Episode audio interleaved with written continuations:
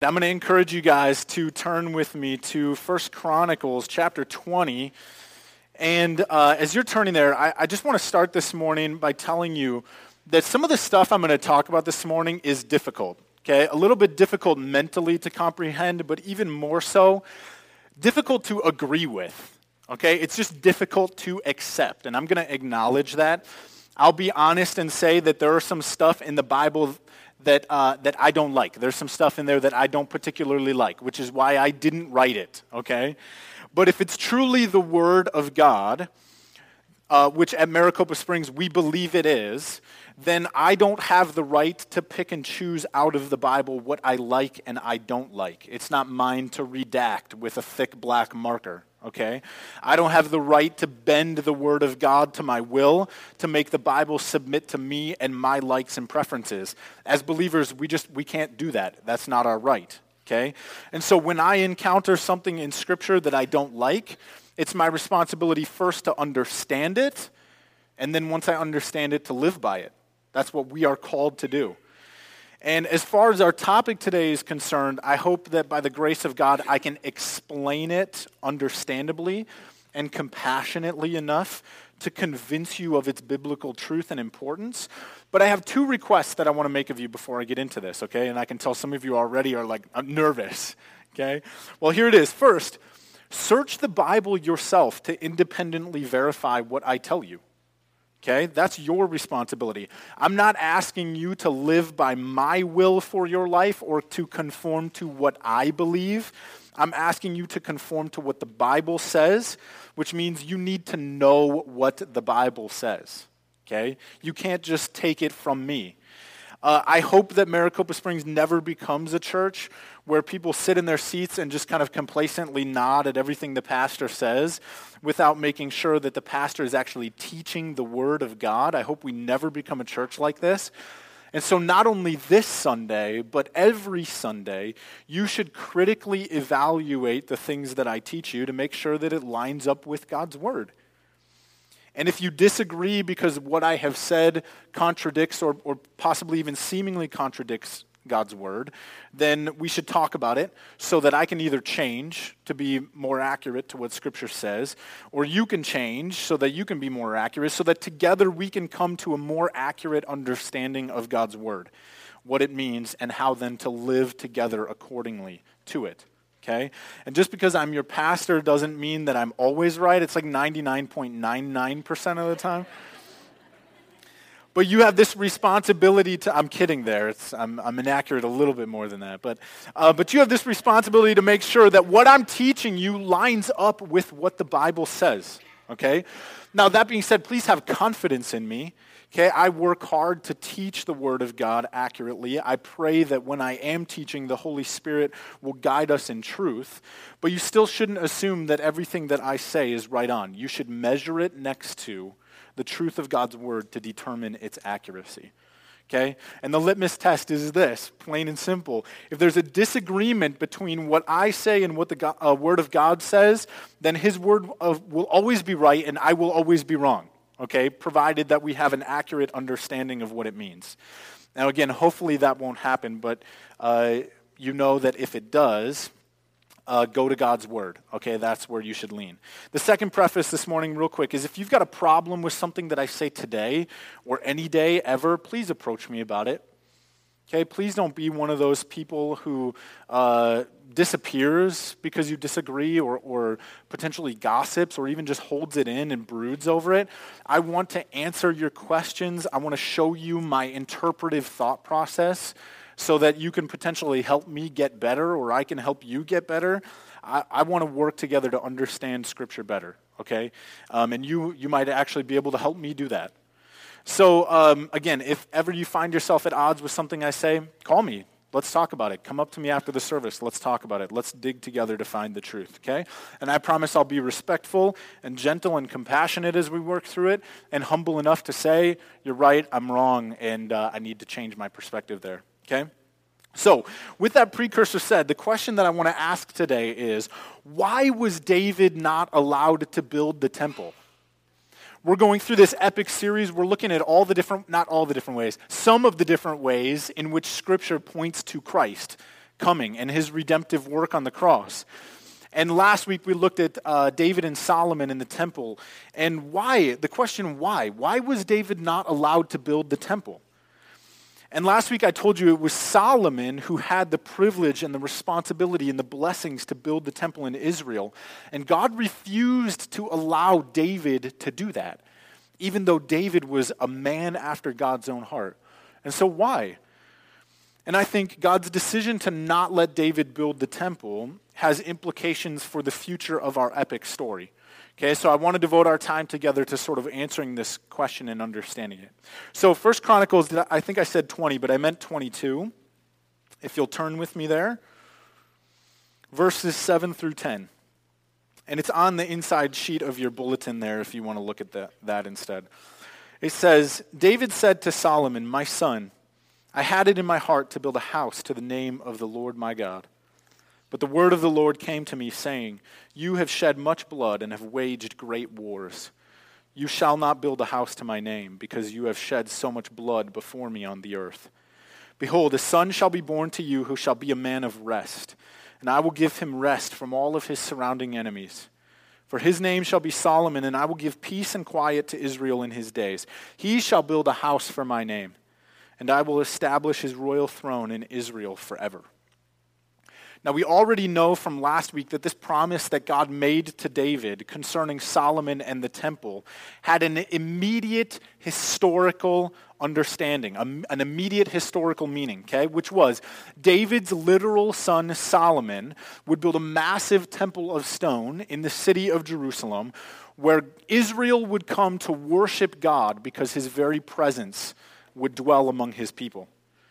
But we also learned last week that it had a prophetic meaning, which is that from the bloodline of David would come Jesus, the Son of God, who would build the church, which is the temple in this day and age, in this New Testament era, where the presence of God lives with his people in the very hearts and lives of those who believe.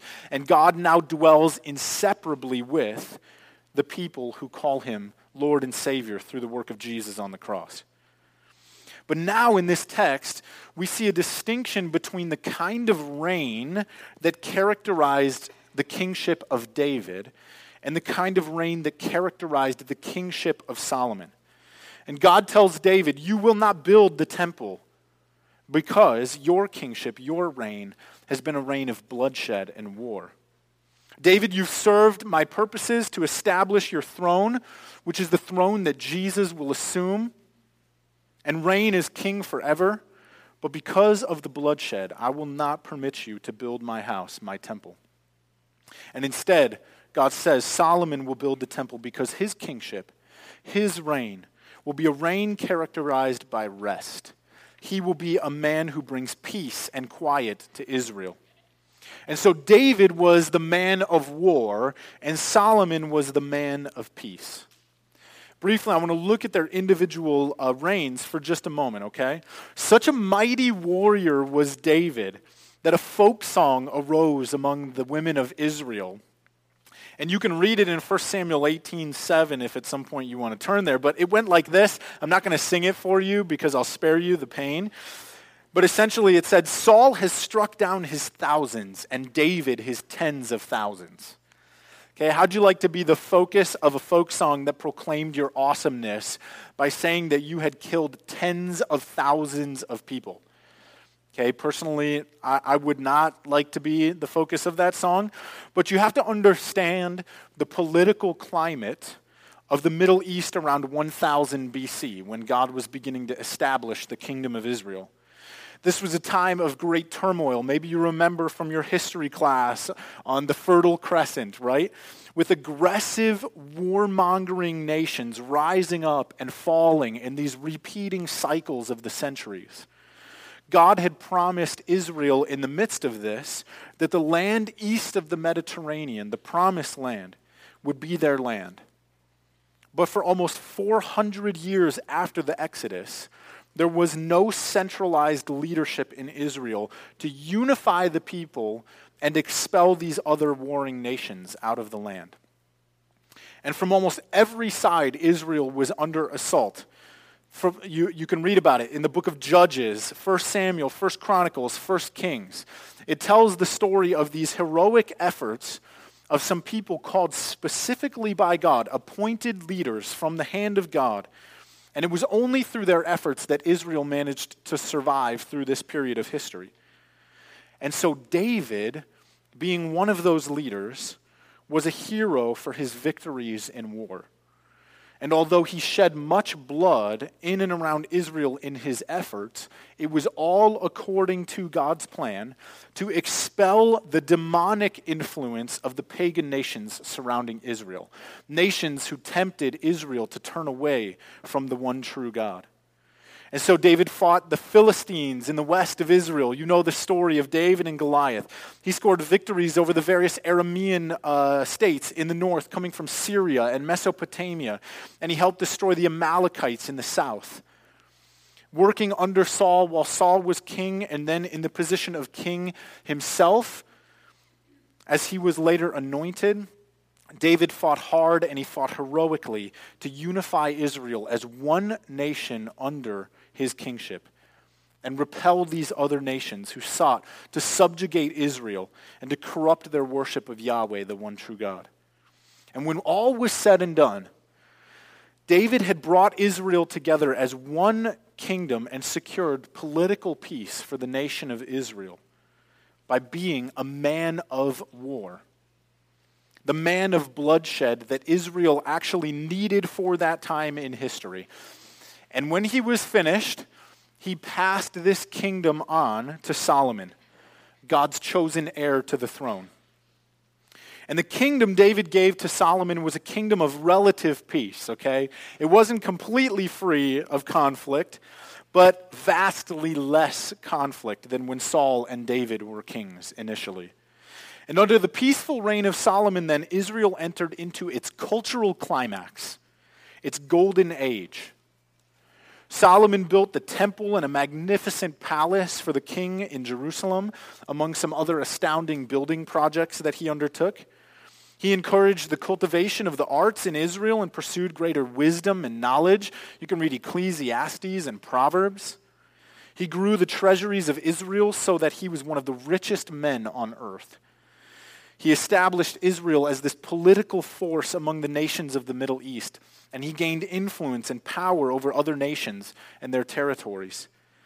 And his was a time of peace and prosperity and productivity in Israel. And all of this, all of it was a blessing from God, so that Solomon could build the temple and so that the God of Israel could come and be glorified among the nations for saving and preserving his people Israel throughout history. Okay, now all of this information that I've just given you is to point out a very interesting historical process through which the kingdom of Israel was established. And you can probably see it now. First came war, and then came peace. First war and then peace. And why is this important? Well, if we fast forward 900 years from David and Solomon, roughly, Israel has now fallen far from its uh, peaceful glory days under Solomon. It's now a subject of the mighty Roman Empire, and Israel is without power, without influence, seemingly abandoned by their God to grovel at the feet of Caesar in Rome. And yet, the promise of God to establish the kingdom of David forever has not been forgotten. And so, the people of Israel and the religious leaders of the day are on the lookout for the Messiah, the one who will save Israel from its humiliating subjugation under the pagan empire of Rome. This Messiah, the Savior, the chosen one, they believe, will rise up to lead a great army against the Roman Empire. This Messiah will be a long awaited socio political savior who will take power from the hands of Caesar and once again establish God's chosen people in their divine kingdom here on earth. And they expected the Messiah to be a man of war, like his father David before him, who built the kingdom of Israel. Who through the sword and through bloodshed brought about the restoration of the kingdom of Israel. This was the Messiah they were looking for, one who would bring another golden age of peace and prosperity through bloodshed. This was the Messiah the people of Israel were expecting, a great warrior, which is one of the reasons why they missed Jesus entirely. Jesus, who was the Messiah, the son of David, he simply didn't fit the bill. He was a peasant. He was a nobody. He was not a man of war. When Jesus showed up on the scene, he was a man of peace. If you remember from growing up as a kid, the, the nativity story, right? What did the angels proclaim to the, to the shepherds in the field at the birth of Christ? Glory to God in the highest, and on earth, peace among those with whom he is pleased. And so Jesus came to bring peace to the people of God. He was not a warrior, he was a sacrificial lamb. And Jesus never lifted a finger to fight off the Roman Empire. The only blood that he shed was his own blood. In Colossians chapter 1 verses 19 through 20, I've put it on the inside of your handout there. In the middle of this beautiful description of who Jesus was, this poetic picture of our Savior, all that he accomplished for sinners like you and me. Right in the middle of this description, it says, For in Jesus all the fullness of God was pleased to dwell, and through him to reconcile to himself all things, whether on earth or in heaven, making peace by the blood of his cross. And see, unlike David, Jesus came first for peace. And through the shedding of his own blood, he established the kingdom of God on earth through the forgiveness of sins bought with the precious blood of Jesus the Messiah. God reconciled all things unto himself. And as far as the religious leaders and the people of Jesus' day were concerned, Jesus was an embarrassing failure as he hung on the cross and bled to death. They expected him to rise up against the nation of Rome, and instead he died at the hands of the Roman prefect Pontius Pilate. And the Jews demanded his death, at least in part because he was a man of peace. And they wanted him to bring them glory and honor and power. He was not a man of war like they were looking for. They had set their sights too low, wanting only a king who would restore Israel to the days of its glory, not a king who would restore humanity to the days of its glory when mankind lived and walked with God in the garden. And so Jesus was overlooked for being a man of peace. Now, that would be a great and comforting place for us to stop this morning, except for one small detail. The world is still a mess, isn't it? I mean, look at the newspapers recently. The front page, and you can clearly see that we don't live on a planet where peace is the rule. And yes, Jesus brought peace uh, with God for those who put their faith in him. I hope you trust him for your salvation. He first brought peace for you and for me. But after the eternal peace of righteousness that Jesus secured for those who believe in him, Jesus then brought war into the lives of Christians. The opposite of David and Solomon, he turned it on its head. Jesus first brings peace for those who believe, the peace of his cross, and then he brings war. I know I'm jumping around, but in Matthew 10:34, we find a very cryptic saying of Jesus that demands an explanation if he's this man of peace. He says, Do not think that I have come to bring peace to the earth. I have not come to bring peace, but a sword. Well, what in the world does that mean, especially in light of the fact that Colossians 1:20 says he secured our peace? I mean, don't these two parts of the Bible seem to contradict themselves, contradict each other? Colossians says Jesus made peace and reconciled all things to himself through the blood of his cross. But Jesus himself says in Matthew 10 that he came not to bring peace, but to bring a sword.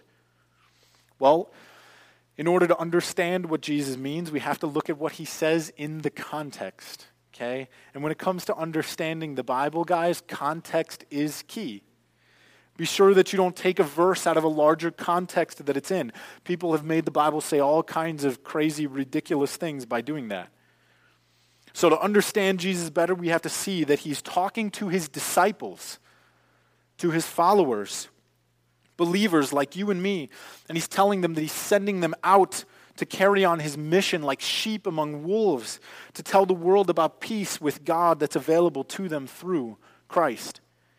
And he warns them that because of their love for him, they will be hated and they will be despised, persecuted, and put on trial. They may even die, like people do in war. And he tells them that if the world hated Jesus and rejected him, if the world despised him for speaking the truth and eventually killed him for it, then we as Christians should expect some suffering some persecution, some casualties as a result of the war that Jesus brings to earth. We should never be surprised by that. And he says that those who stand for Jesus in the midst of this war, Jesus will stand for them before God Almighty. And he will defend their cause and cover them with the blood of his righteousness. But those who lack the courage to confess their sins and uphold the name of Jesus, then he will deny them before God Almighty.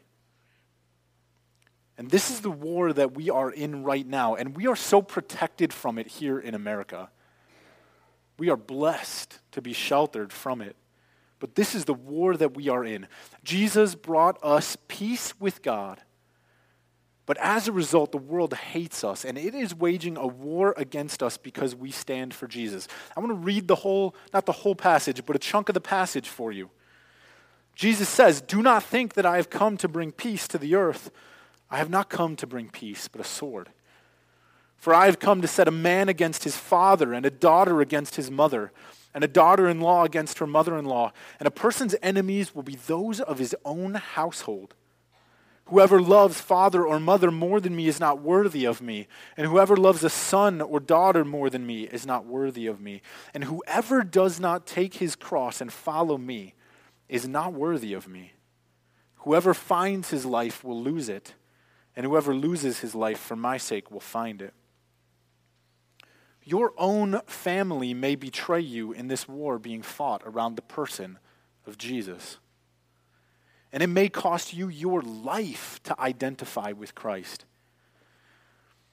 And if we read the book of Revelation, we get a very cryptic picture of what this war going on looks like when it grows in intensity.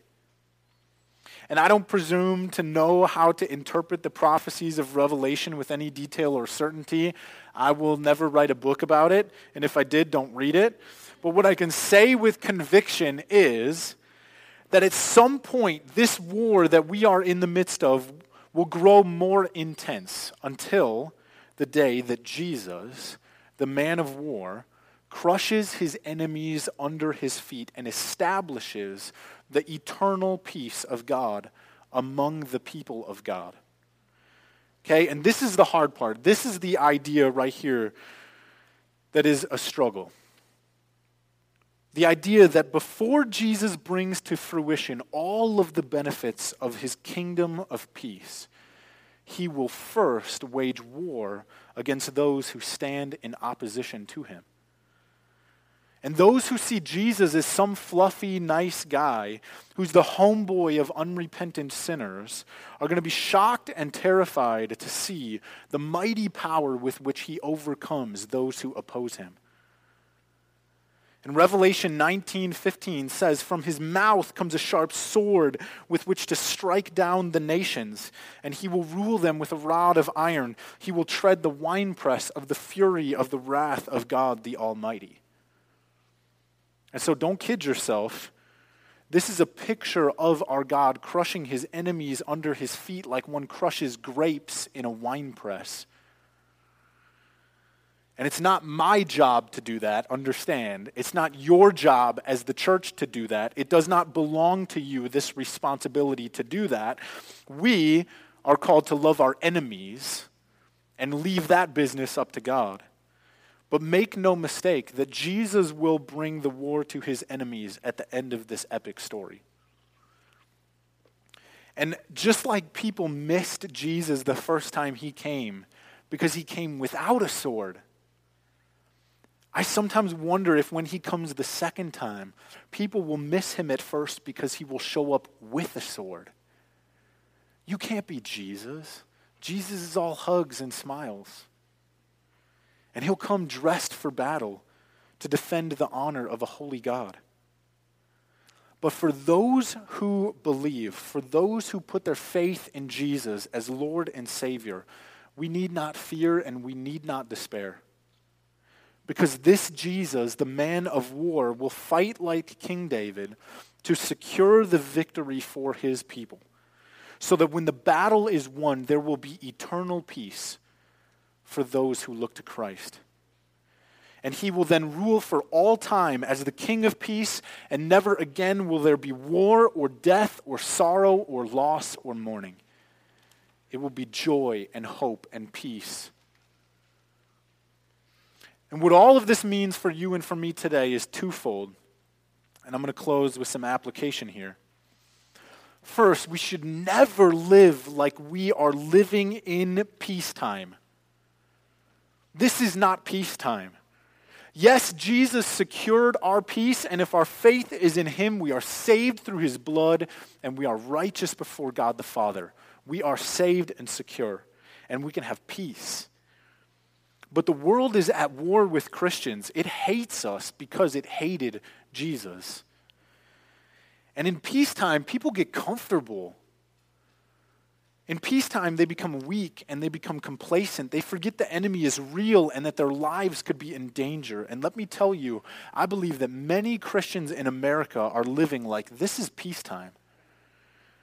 We're complacent, we're weak when we should be ready and strong